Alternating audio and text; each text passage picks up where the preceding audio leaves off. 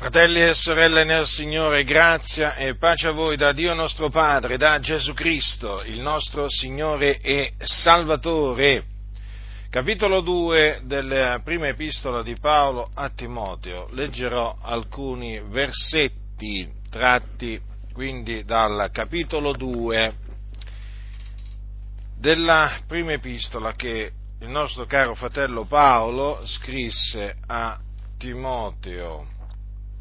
Così è scritto dal versetto uno.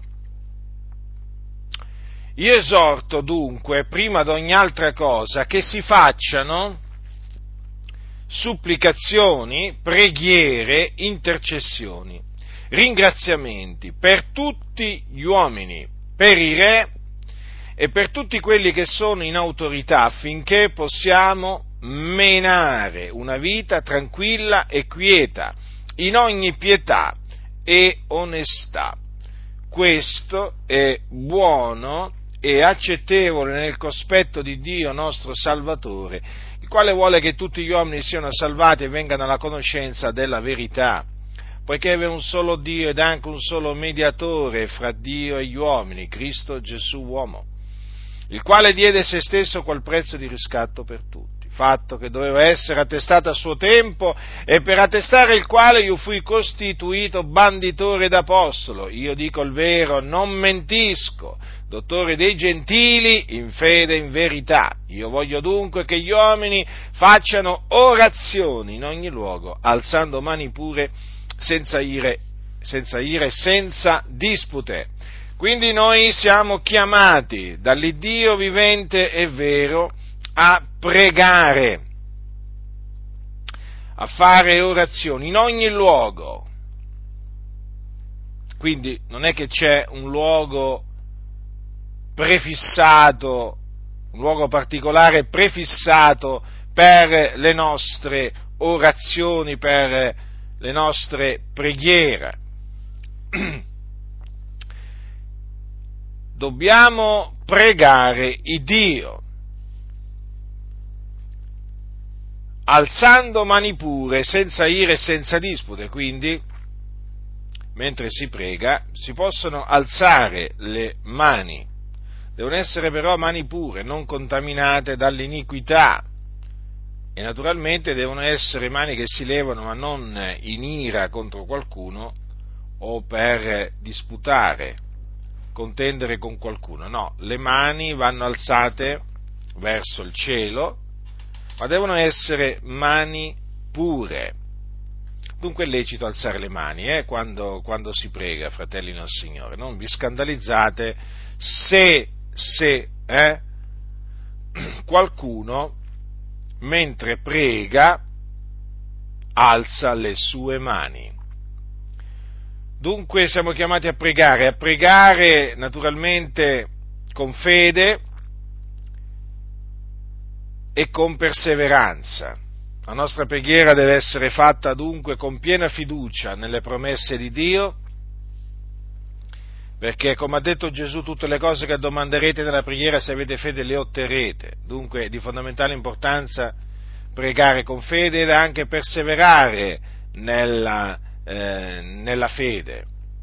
Non è che preghiamo una volta e poi smettiamo di pregare. No, dobbiamo essere perseveranti nella preghiera. Questa è la volontà dell'Iddio vivente e vero, che è il nostro Padre Celeste.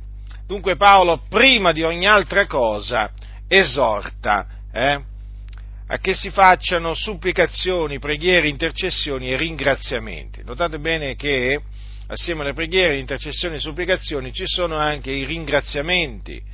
Ringraziamenti naturalmente che noi, che noi dobbiamo elevare a Dio. Dio si compiace quando noi rivolgiamo a Lui azioni di grazie, sono chiamate così.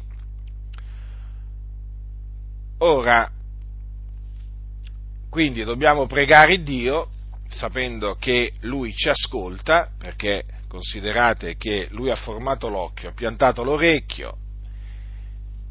Quindi non può non vederci, non può non ascoltarci. Quando preghiamo, fratelli nel Signore, dobbiamo sempre considerare che noi ci rivolgiamo all'Iddio vivente e vero. Vivente, è un Dio che vive.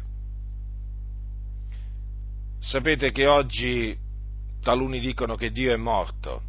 Beh, ci sono quelli che dicono proprio che Dio non esiste. Poi ci sono quelli che dicono che Dio è morto, no? Come se, naturalmente, uno per morire prima deve vivere. Quindi pensano a un Dio che prima era vivo e poi è morto. Allora, innanzitutto Dio esiste, perché lo stolto ha detto nel suo cuore che non c'è Dio. Infatti lo stolto non si rivolge a Dio, perché dice non c'è Dio, a chi prego? La scrittura lo definisce stolto. E poi dovete sempre considerare che Dio è vivente, quindi non è morto, come dicono taluni. Dio è vivente. E poi è il solo vero Dio. Il nostro Dio non è solamente vivente, ma è il solo vero Dio, perché all'infuori di Lui non c'è altro Dio. E noi ci accostiamo a Dio per mezzo di Cristo Gesù, perché c'è un solo mediatore tra Dio eh, e gli uomini, e questo mediatore è Gesù Cristo. Quindi l'unico mediatore, l'unico tramite per andare a Dio, al solo vero Dio, badate bene, è Gesù Cristo. Non c'è nessun altro, fratelli nel Signore. C'è un solo mediatore. Non ci si può andare tramite Maria, non ci si può andare tramite Paolo, Pietro o Giovanni, no. Ci si può andare, ci si può accostare a Dio solamente nel nome di Cristo Gesù, il Signore. Dunque dobbiamo pregare, fratelli, pregare. Pregare Dio con fede, dobbiamo essere perseveranti e eh, dobbiamo pregare Dio per tutti gli uomini. Allora, cominciamo con i fratelli. Dobbiamo pregare per coloro che sono in Cristo Gesù, quindi per i nostri fratelli, naturalmente anche per le nostre sorelle. Questo è, un, è quello che facevano gli apostoli. E quindi, siccome che gli apostoli ci hanno lasciato eh, il buon esempio, noi dobbiamo eh, seguire il loro esempio. Ora, gli apostoli eh, pregavano del continuo per i santi. Ci sono diverse preghiere nel, nelle epistole di Paolo che gli apostoli rivolgevano per i santi, e voglio eh, leggervi questa che è scritta nell'epistola di Paolo ai santi di Colosse, affinché comprendiate in che maniera gli apostoli pregavano e in che maniera dunque noi faremo bene a pregare. Dice, eh, dice l'apostolo Paolo ai santi di Colosse al capitolo uno, eh, a partire dal versetto nove, perciò anche noi dal giorno che abbiamo ciò udito non cessiamo di pregare per voi e di domandare che siate ripieni della profonda conoscenza della volontà di Dio in ogni sapienza e intelligenza spirituale, affinché camminiate in modo degno del Signore, per piacergli in ogni cosa, portando frutto in ogni opera buona e crescendo nella conoscenza di Dio, essendo fortificati in ogni forza secondo la potenza della sua gloria, onde possiate essere in tutto pazienti e longanimi, e rendendo grazie con allegrezza al Padre che vi ha messo in grado di partecipare alla sorte dei santi nella luce. Ora, gli apostoli desideravano che i santi si conducessero in maniera degna del Signore, perché noi siamo chiamati a vivere in maniera degna di Cristo Gesù, di colui che ci ha eh, salvati dai nostri peccati. E le loro preghiere, che le preghiere che gli apostoli rivolgevano a Dio in favore dei santi, avevano come obiettivo questo, cioè di vedere Dio operare nei santi affinché i santi camminassero in maniera degna del Signore. Ora, in questa preghiera eh, l'apostolo dice che loro pregavano, chiedevano a Dio per i santi di Colossero di Colosse, affinché fossero ripieni della profonda conoscenza della volontà di Dio. Vedete dunque? Quindi il loro desiderio era che i santi fossero, conoscessero la volontà di Dio e la conoscessero in maniera approfondita. Infatti dice: in ogni sapienza e intelligenza spirituale, affinché camminiate in modo degno del Signore. Vedete dunque, fratelli nel Signore, perché gli apostoli chiedevano a Dio per i santi, per le chiese, che fossero ripieni della profonda conoscenza della volontà di Dio in ogni sapienza e intelligenza spirituale, affinché i santi camminassero in maniera degna del Signore. Perché quando si cammina in maniera degna del Signore, si cammina in maniera tale da piacergli. Infatti dice: per piacergli in ogni cosa. E gli si piace al Signore, e il Signore quindi si compiace in noi, quando ci vede portare frutto in ogni opera buona, quando ci vede crescere nella conoscenza di Dio, quando il Signore ci vede che ci fortifichiamo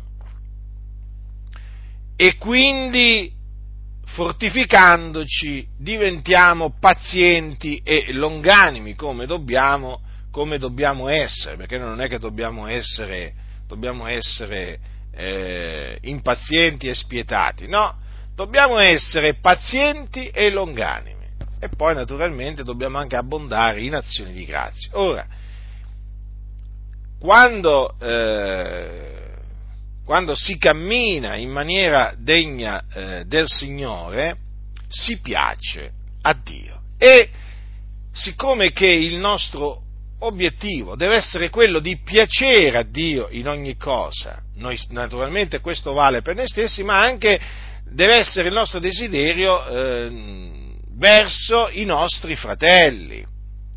E quindi ecco perché siamo chiamati a pregare in questa maniera. Certo, questa è una delle preghiere che gli apostoli rivolgevano a Dio eh, per i santi, poi ce ne sono anche altre, potete leggere per esempio ai Tessalonicesi, potete leggere agli Efesini,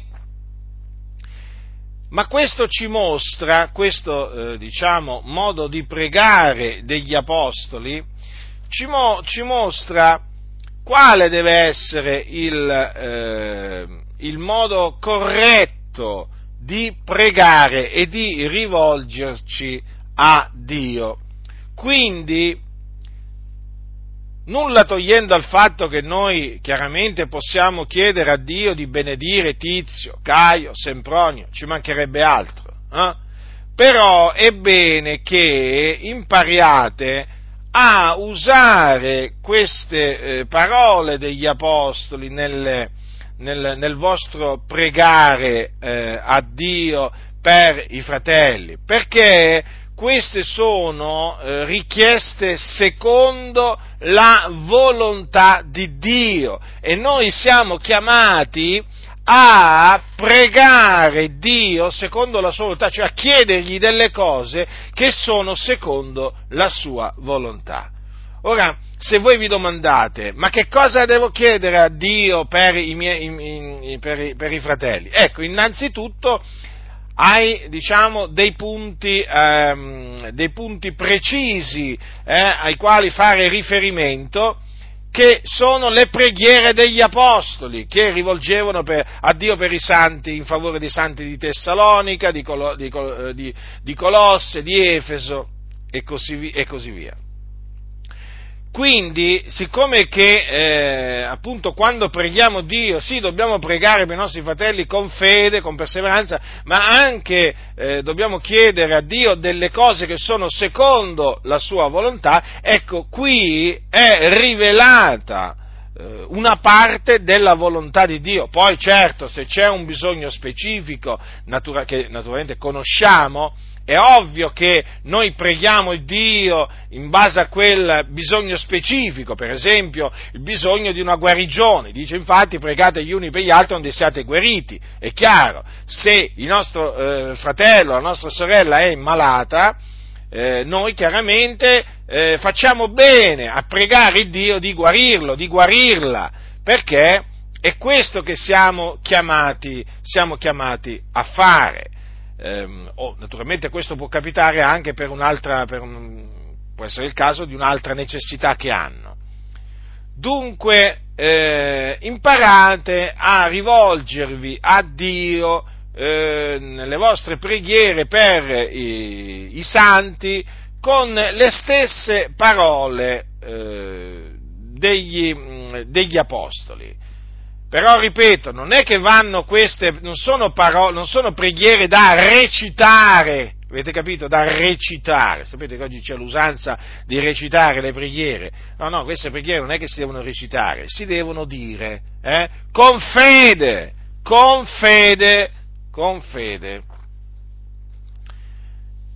Ed è, ed è cosa giusta eh, rivolgere queste, queste preghiere a Dio. D'altronde, se lo facevano gli apostoli, e noi siamo chiamati a imitare gli apostoli, è chiaro che il Dio eh, vuole che anche noi rivolgiamo a Lui queste preghiere, questo tipo di preghiere per i santi.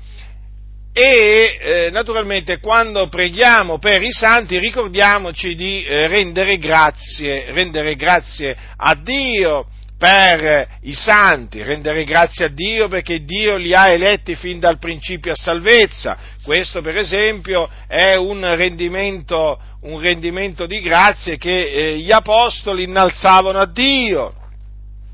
Per esempio, quando gli apostoli dicevano: ma noi siamo in obbligo di rendere del continuo grazie di voi a Dio, fratelli amati dal Signore, perché Dio vi da, fin dal principio vi ha eletti a salvezza mediante la santificazione nello spirito e la fede nella verità. Queste sono parole che scrisse Paolo ai santi di Tessalonica. Vedete? Azioni di grazia, eh? Rendere grazie a Dio per i, eh, per i fratelli.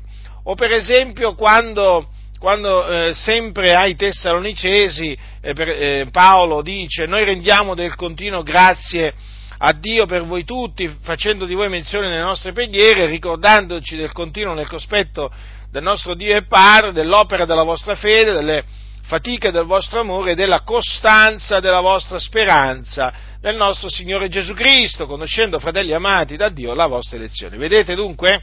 Gli apostoli rendevano grazie a Dio per quello che Dio operava nei, eh, nei fratelli, tramite i fratelli, con i fratelli, e appunto ricordandosi dell'opera della loro fede, delle fatiche del loro amore, della costanza, della loro speranza nel Signore Gesù Cristo, ecco che gli apostoli si sentivano in obbligo di rendere grazie a Dio Padre per mezzo di Cristo Gesù, perché dovete, prese- deve- dovete tenere presente che quando rendiamo grazie a Dio lo facciamo nel nome di Cristo Gesù, come anche quando eh, ci accostiamo a Dio per pregarlo, noi ci accostiamo a Dio Padre nel nome di Cristo Gesù, perché appunto, come vi ho detto, è tramite Lui che si accede a Dio, perché Gesù è l'unico mediatore tra Dio e gli uomini. Quindi ecco che noi innalziamo ringraziamenti, siamo chiamati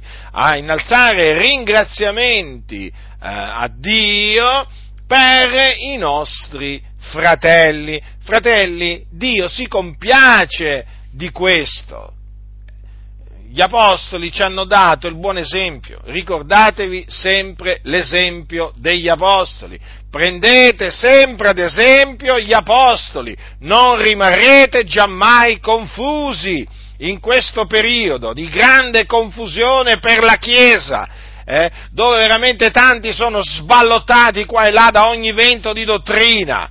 per le arti seduttrici dell'errore che tanti mettono veramente in azione, sappiate che voi non rimarrete né delusi, né confusi, né sedotti, se vi attenete all'esempio degli apostoli, all'esempio che loro ci hanno lasciato. E quindi naturalmente l'esempio comprende il loro modo di parlare, il loro modo di vivere. Questo è l'esempio valido per i santi di ogni epoca.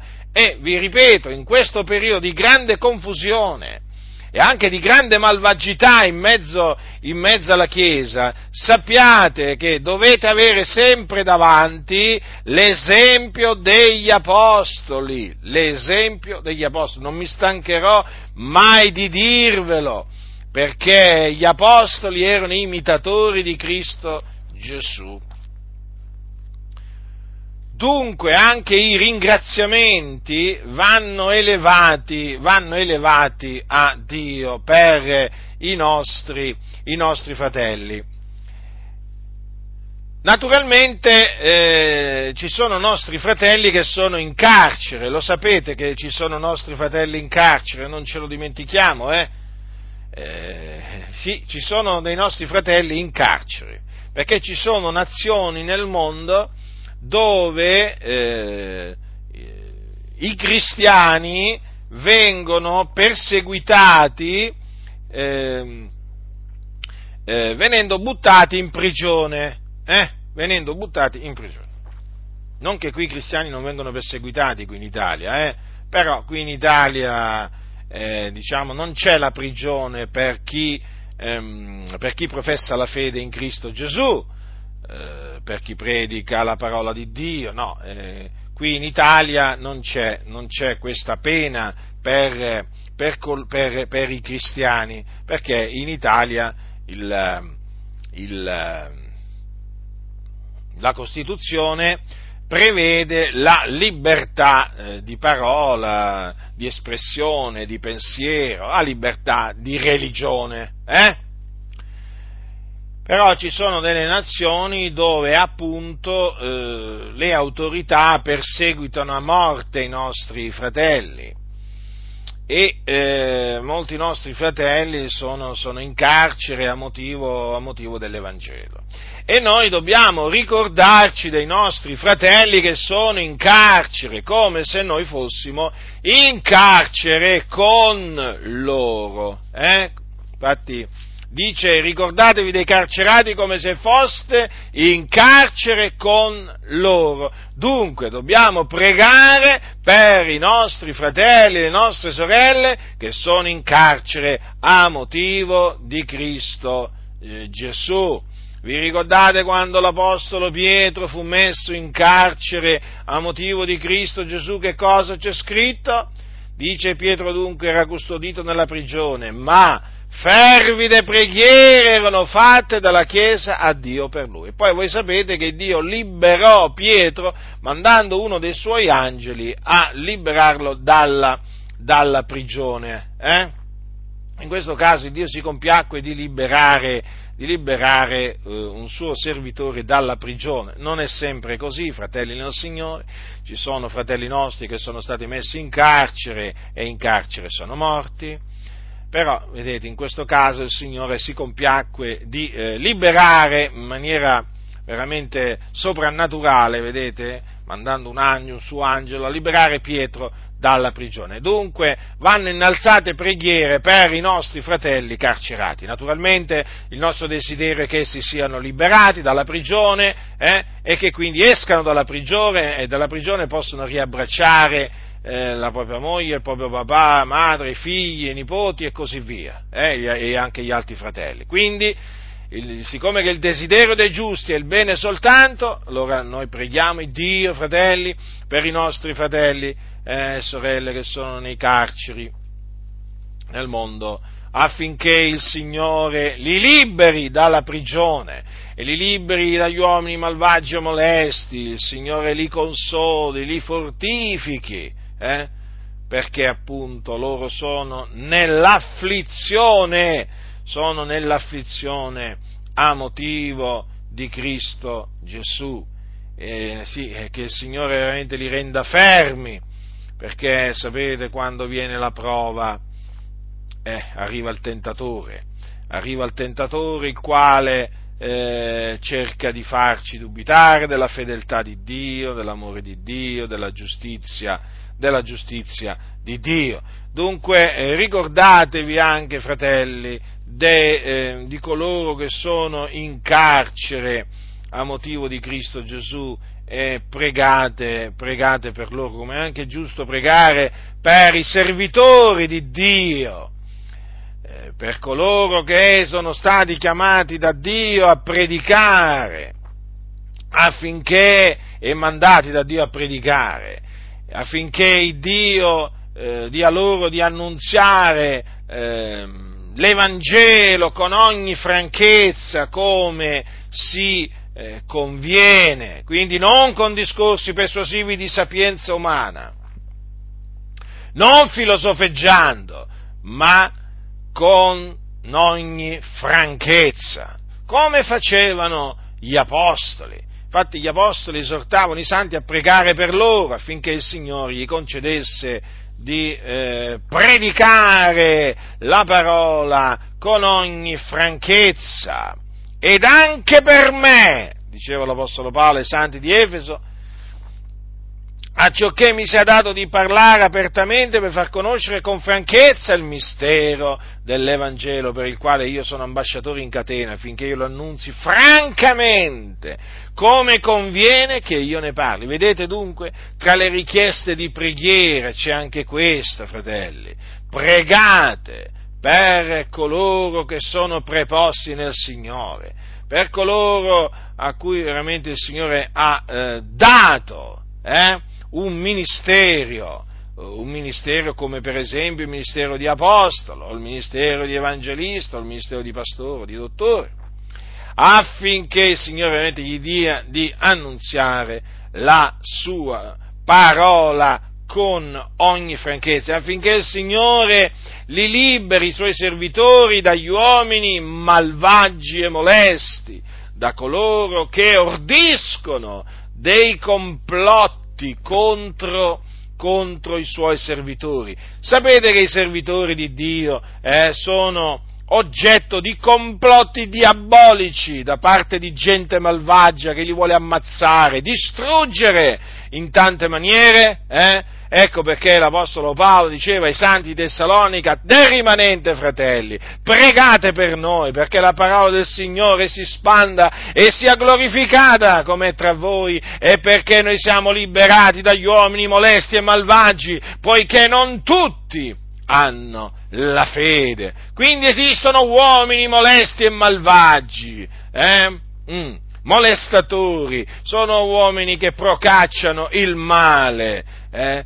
Eh, dei servitori di Dio, e costoro non hanno la fede. Quindi gli uomini molesti e malvagi non hanno la fede, non come dicono taluni nella loro ignoranza: ah, ma tutti abbiamo una misura di fede, tutti gli uomini hanno la fede. No, non è vero. Guardate qua, innanzitutto Paolo dice non tutti hanno la fede, ma poi è evidente che queste parole, eh, eh, seguendo queste altre, cioè che si riferiscono agli uomini molesti e malvagi, eh, intendono dire che gli uomini molesti e malvagi non hanno la fede. Ecco, allora, non hanno la fede. E allora noi dobbiamo pregare Dio per i servitori di Dio, affinché Dio li liberi dagli uomini molesti e malvagi. Se voi ehm, leggete il libro degli Atti degli Apostoli, vi accorgerete che tante volte gli uomini molesti e malvagi hanno, ehm, hanno ordito dei complotti, delle macchinazioni contro,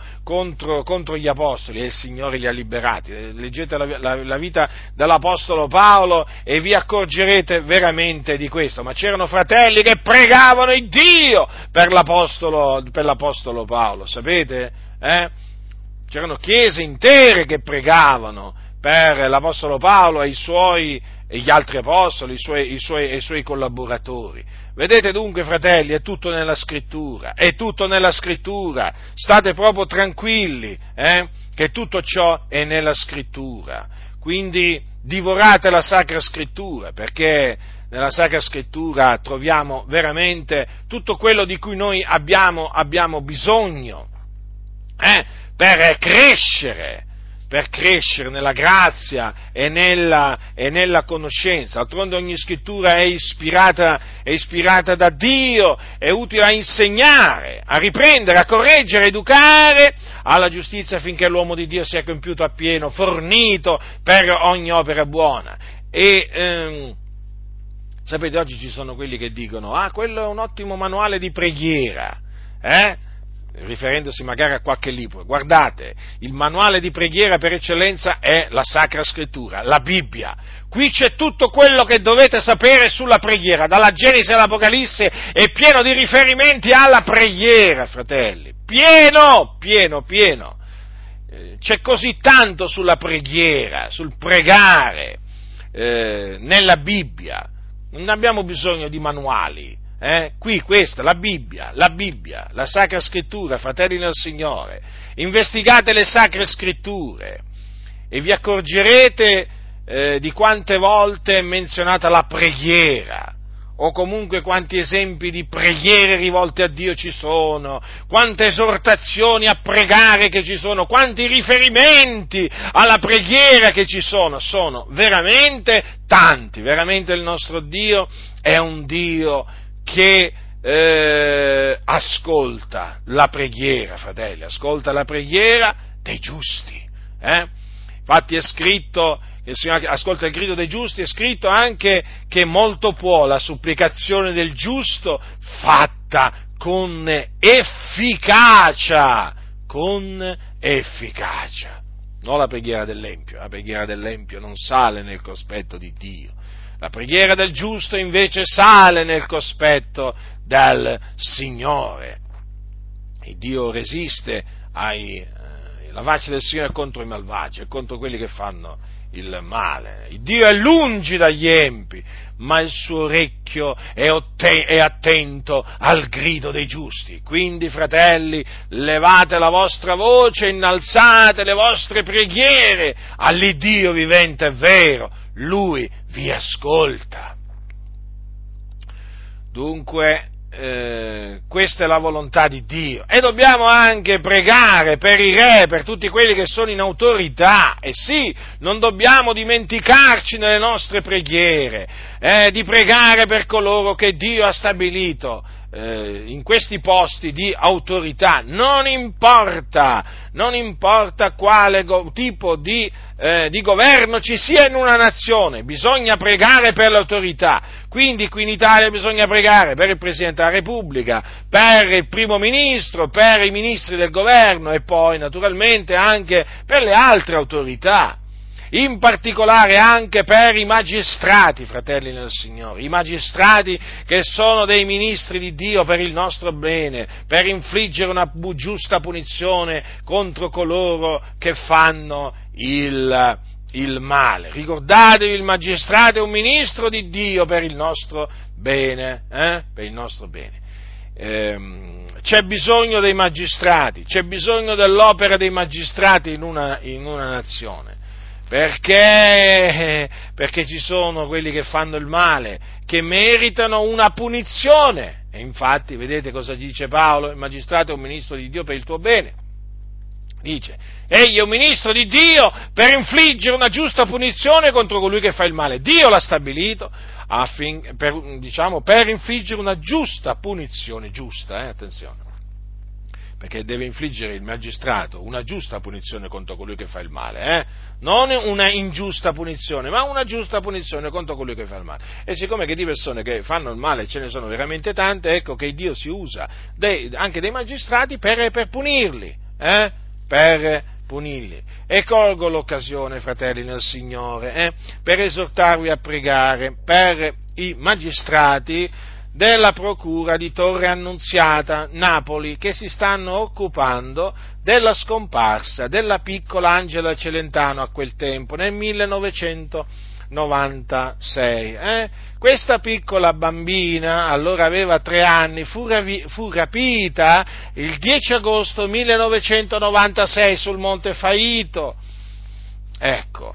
Durante una scampagnata, durante un picnic di una chiesa evangelica pentecostale. La chiesa era quella di Vico Equense, E questa bambina, questa piccola bambina di tre anni, quel giorno eh, sparì, o meglio, fu rapita, e eh, considerate che dopo ventuno anni ancora, eh, ancora non sono stati scoperti i colpevoli di questo rapimento. E per colpevoli naturalmente mi riferisco a quelli che hanno ideato questo rapimento e quelli che l'hanno eseguito. Ecco. Allora, siccome che questo rapimento, questo rapimento è avvenuto in un ambito cristiano evangelico pentecostale, eh, perché praticamente è avvenuto mentre si svolgeva un picnic, eh, dove c'erano altri bambini, altri minori, ma come c'erano anche tanti altri adulti, erano una quarantina quel giorno, erano andati là per la fine della scuola domenicale su quel monte, ed ecco che quel giorno la piccola Angela Celentano è sparita. Ora, siccome che i magistrati si sono trovati un muro di omertà, si sono trovati persone che, benché si, si, si, si dicano cristiani, hanno mentito, sapendo di mentire, ostacolando in questa maniera eh, il ritrovamento di questa bambina e la scoperta della verità. Fratelli nel Signore, chiunque voi siate, levate la vostra voce eh, davanti al trono di Dio, perché veramente eh, eh, il nostro desiderio è quello che venga fuori la verità eh, su questo grave scandalo che è stato perpetrato in seno ad una comunità evangelica pentecostale, eh, perché tutti gli indizi, tutti i sospetti eh, confluiscono, sapete dove? Nel gruppo evangelico che quel giorno era presente là sul Monte Faito, eh. E siccome che c'è qualcuno, o più di qualcuno naturalmente, che non vuole che venga fuori la verità, è chiaro, qua i magistrati hanno trovato gravi, grandi difficoltà a procedere nei loro, nei, nelle loro indagini. Ma il nostro Dio è grande, il nostro Dio è potente, anzi il nostro Dio è onnipotente. E quindi pregate Dio per questi magistrati e i loro collaboratori che stanno indagando ancora oggi, eh, ancora oggi dopo ventuno anni, affinché il Dio li guidi, affinché il Dio gli dia sapienza, coraggio, forza, perseveranza, affinché li metta sulla strada giusta, affinché faccia incontrare le persone giuste al momento giusto, affinché veramente il Signore si usi di loro per trovare questa bambina che ora è una ragazza, eh, è una ragazza di più di vent'anni, eh, con un'età maggiore di vent'anni, eh, e che veramente i colpevoli, eh, i colpevoli siano scovati, anche se dopo tanto tempo, e ricevono la condegna punizione che meritano, perché meritano una punizione. Mh? E la punizione la meritano pure i bugiardi, i codardi, eh? Quelli che sanno e non dicono in questa storia. E quindi, fratelli del Signore, veramente fatene oggetto nelle vostre preghiere, perché veramente il nostro desiderio, grande desiderio, eh? è che veramente la verità venga fuori su questa storia, che veramente ha fatto bestemmiare il nome di Dio e la dottrina di Dio in tutta Italia e anche nel mondo, perché veramente i magistrati si sono trovati davanti a gente omertosa, eh, a gente che ha rifiutato di collaborare appieno per eh, scoprire la verità e venire a capo quindi di tutta questa situazione che, come disse un maresciallo, è proprio un rompicapo. Però il nostro Dio, fratelli, lo sapete che risolve le questioni difficili, le più difficili che ci sono. Il nostro Dio trae alla luce ciò che è avvolto nelle tenebre, eh? E quindi noi abbiamo fiducia in Dio, non nell'uomo, ma in Dio. Ma Dio si usa anche dell'uomo, e quindi il nostro sguardo è sul Signore Dio, eh?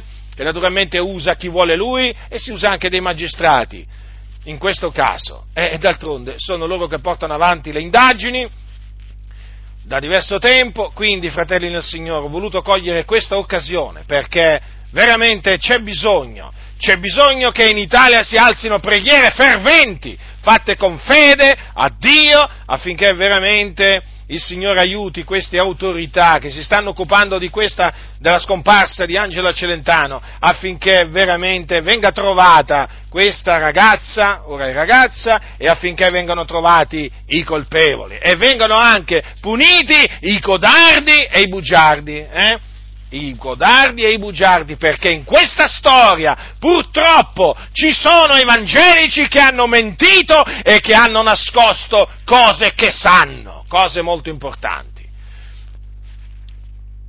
La nostra speranza è nel Signore, solo in Lui. E il nostro desiderio, naturalmente, è che il Suo nome sia glorificato anche in questa faccenda, eh? in questa faccenda veramente drammatica, drammatica! Per cui, ve lo ripeto, pregate per i magistrati della Procura, eh? e naturalmente tutti quelli che collaborano in questa, eh, in, questi, in queste indagini, affinché veramente il nostro Dio li aiuti, perché hanno bisogno dell'aiuto di Dio questi uomini, perché loro che possono fare senza il Signore? Che possono fare senza il Signore? Non possono fare niente, eh? ma solo se il Signore eh, gli dà intelligenza, sapienza, Eh? solo se il Signore veramente li guida nella direzione giusta, allora possono arrivare a scoprire la verità, altrimenti non, non, non possono fare niente. Ecco perché, fratelli del Signore, dobbiamo pregare per le autorità. Sembra paradossale, ma qui ci sono cosiddetti credenti che praticamente hanno ostacolato le autorità. È così, è così, è così.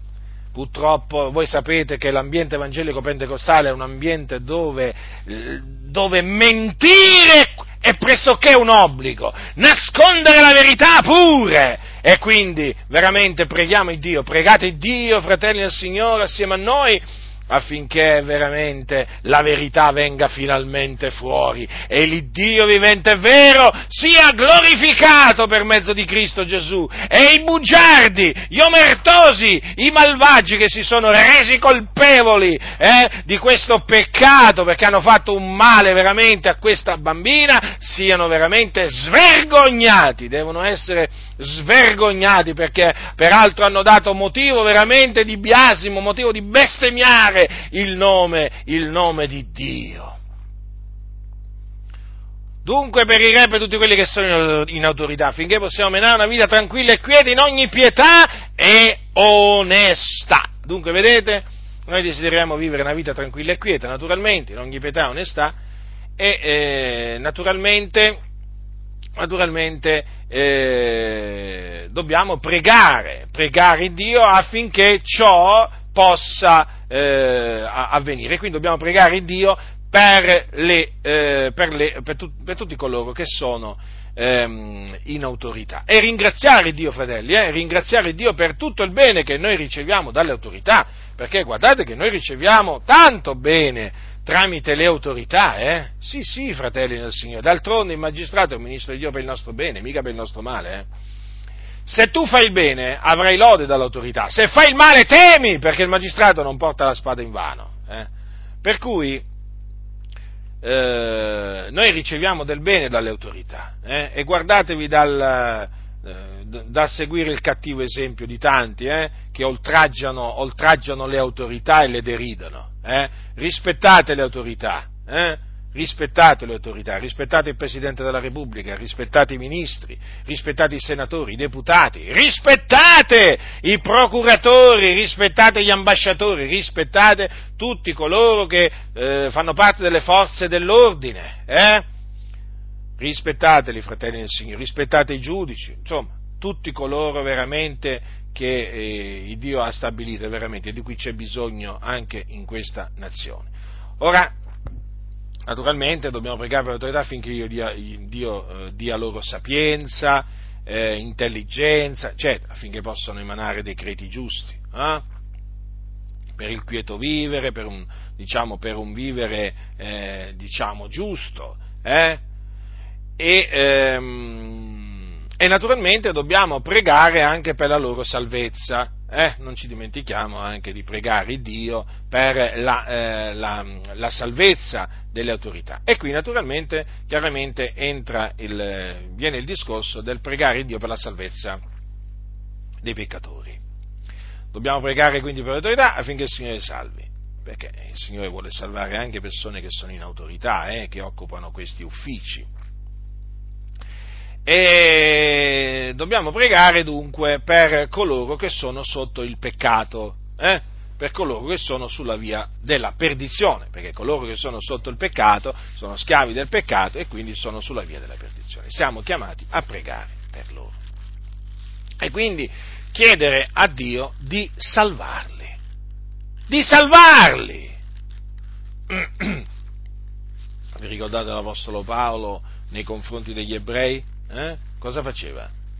Pregava Dio di salvarmi. Fratelli, il desiderio del mio cuore, la mia preghiera a Dio per loro è che siano salvati.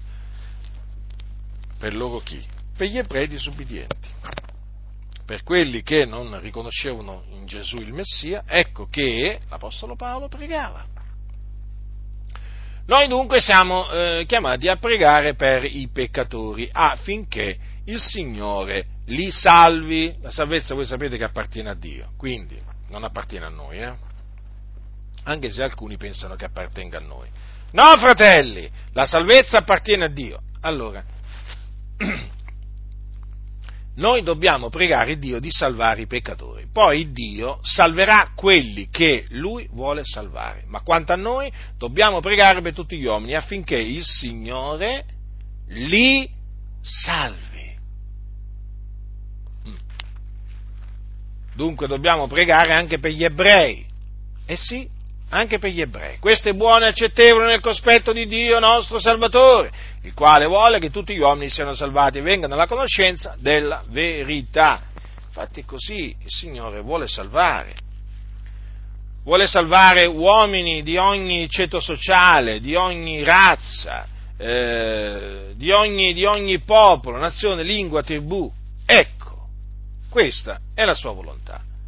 Quindi noi dobbiamo, eh, dobbiamo pregare Dio affinché la sua volontà sia fatta in terra, affinché Lui esegua la sua volontà e Lui salverà, salverà quelli che ha decretato di salvare. Ci sono coloro che dicono: ma come fate voi allora a pregare se dite che... Eh, Se dite che Dio fa misericordia a chi vuole, perché pregate per tutti gli uomini? Beh, noi preghiamo per tutti gli uomini perché eh, ci è comandato di fare questo. Ecco perché. Poi, naturalmente, eh, sappiamo che Dio fa misericordia a chi vuole, il Signore ha detto: farò grazia a chi vorrà far grazia, però non è che eh, ci asteniamo dal pregare per tutti gli uomini, no, noi ubbidiamo a quello che il Signore eh, ci comanda di fare e preghiamo per tutti gli uomini. Poi il Signore, A, a, a cui appartiene la salvezza, eh, farà grazia a chi, a chi vorrà fare grazia, però il nostro dovere lo dobbiamo fare, fratelli del Signore, eh? poiché è un solo Dio ed è anche un solo mediatore fra Dio e gli uomini, Cristo Gesù uomo. Ecco, ve l'ho già detto. Vedete infatti che queste parole Paolo le dice dopo avere, avere parlato della salvezza, eh?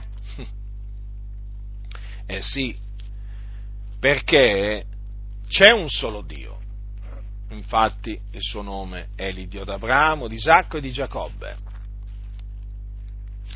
Yahweh, colui che è, ecco, il solo vero Dio. C'è un solo vero Dio, fuori di Lui non v'è altro Dio. Ma c'è anche un solo mediatore fra Dio e gli uomini. E chi è? Cristo Gesù uomo. Vi ricordate Gesù quando disse: io sono la via, la verità e la vita, nessuno viene al Padre se non per mezzo di me? Ecco, noi sappiamo che possiamo andare al Padre solamente tramite Cristo Gesù. È Lui, infatti, colui che il Padre ha prestabilito come propiziazione. Sì, proprio così, fratelli del Signore. Lo ha prestabilito come propiziazione mediante la fede nel sangue d'esso. Quindi è solamente in Cristo Gesù che c'è la remissione dei peccati.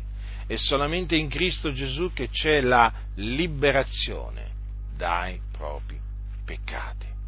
È solo in Cristo Gesù che c'è la purificazione dei peccati. La salvezza si può ottenere solamente mediante la fede nel Signore Gesù Cristo. E quindi si può essere riconciliati con Dio solo tramite Cristo Gesù. Riconciliati con Dio, qualcuno dirà, perché?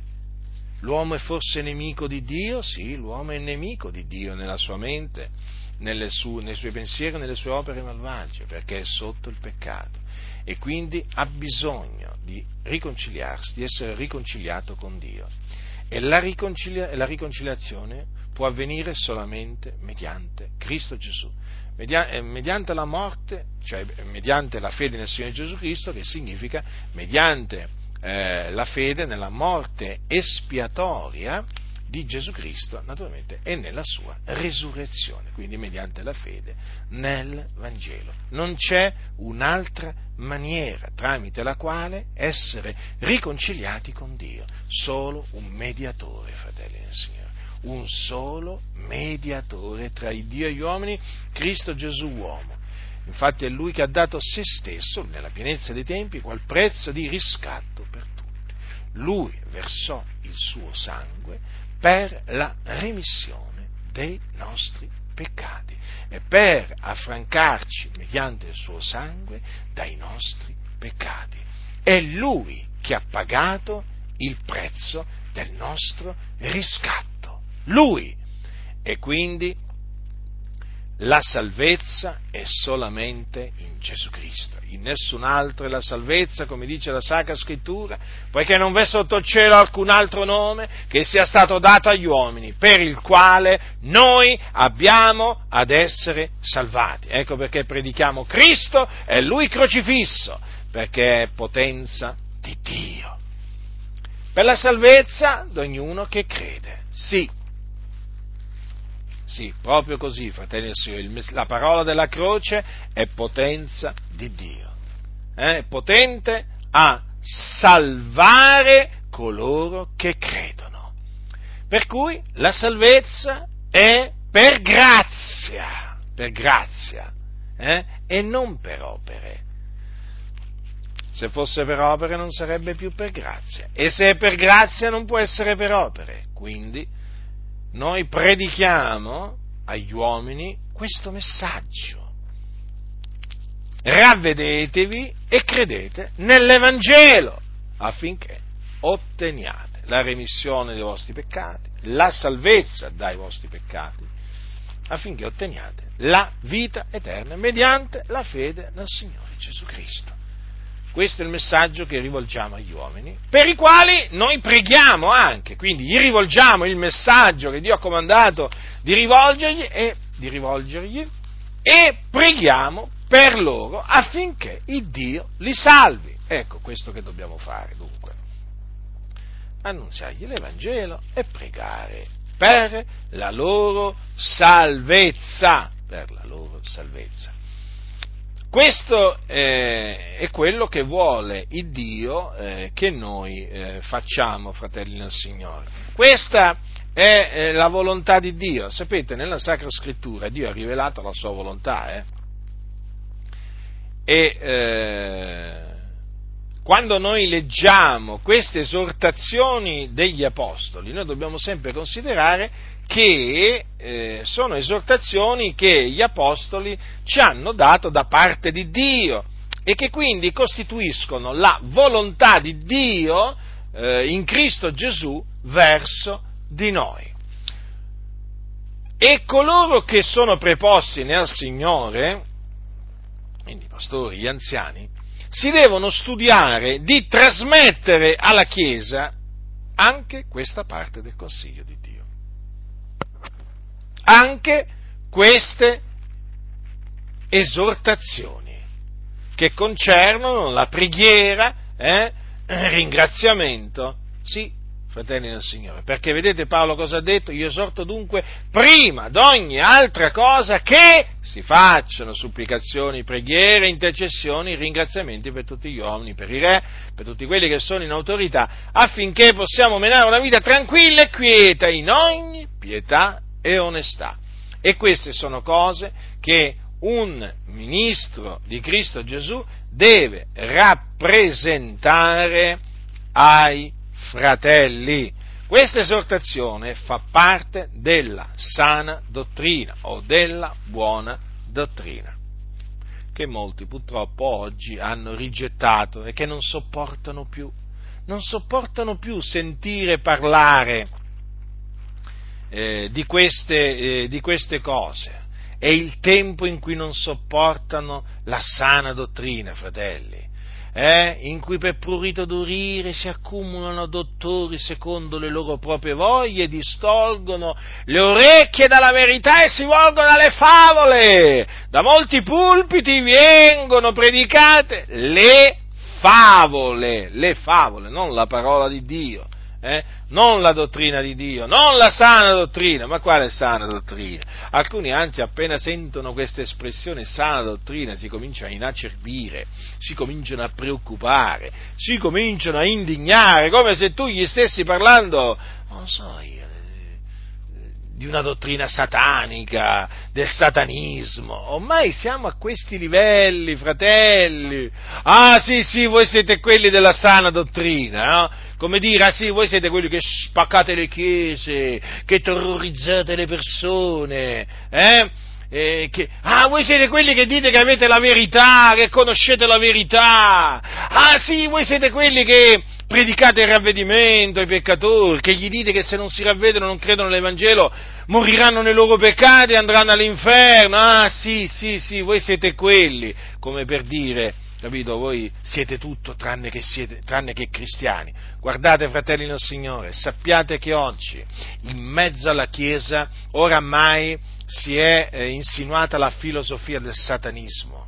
Infatti vi posso dire con ogni franchezza che oramai ci sono chiese, ci sono chiese che perseguitano i santi, i santi, sì sì sì sì, poi dicono ah ma noi non preghiamo i santi, sì certo loro non pregano i santi che sono in cielo, però perseguitano i santi che sono sulla terra, e sono le chiese che non sopportano più la sana dottrina. Ecco, queste chiese che hanno in orrore la sana dottrina poi perseguitano quelli che appunto si attengono alla sana dottrina, al modello delle sane parole degli apostoli, si attengono all'esempio degli apostoli. Ecco, queste chiese non sopportano costoro e si scagliano con una furia tremenda contro costoro. Eh? Sono cadute nel laccio del diavolo queste chiese. Infatti veramente promuovono veramente la filosofia del satanismo.